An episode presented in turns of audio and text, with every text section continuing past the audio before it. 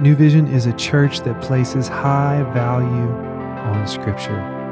The Bible is made up of 66 books, and in this next portion, we're going to be going through a few of those books as a church family. We hope this tool encourages you and equips you to lead your life well. Thank you for joining us today. It is so good to be with you today as we continue through this journey, walking through the book of Exodus, the second book of the Bible. And my name is Jason Malkowitz, and I serve as the student pastor at our Buchanan campus. And we have been walking through this journey of the book of Exodus and how that this is a story all about exits, how God can draw us out so that He can draw us in. And we are continuing to dive into the journey that we have been walking through the past couple of days, and that's walking through the 10 plagues. Today, we are going to specifically look at the ninth plague, and I will be reading Exodus chapter 10, verses 21 through 29, and I'm going to be reading out of the CSB version. So let's continue through this journey together, walking through Exodus as we discover what the ninth plague is.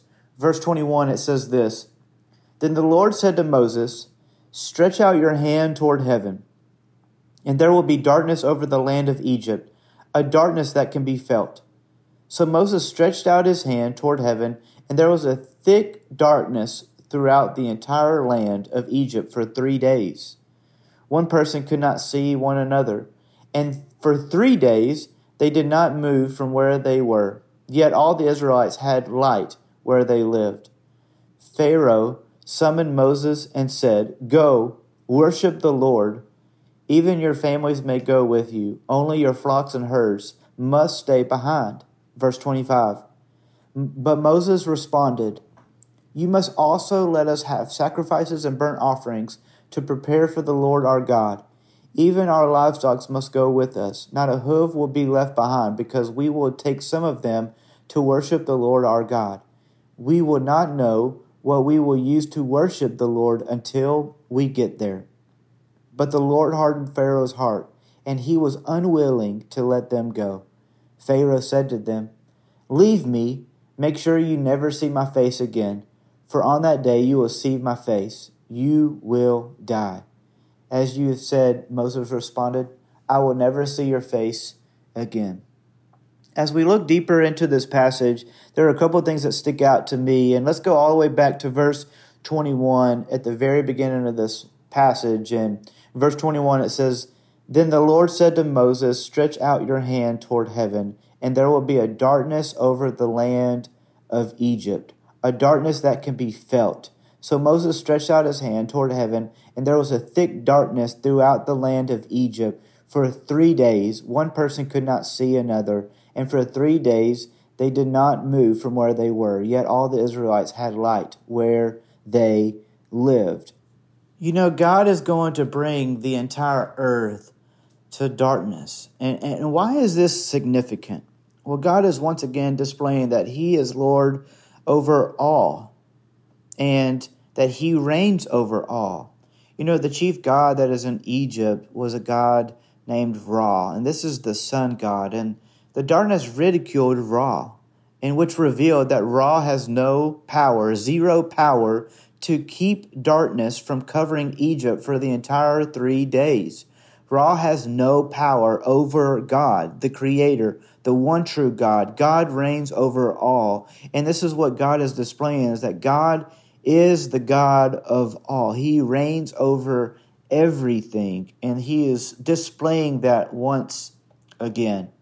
God can do and overcome anything that He wants and desires. Ultimately, He sees in Exodus that all along God wants to emphasize His sovereignty in his dealings with Pharaoh through the plagues. He has shown Israel that he is Lord and that he cares for them.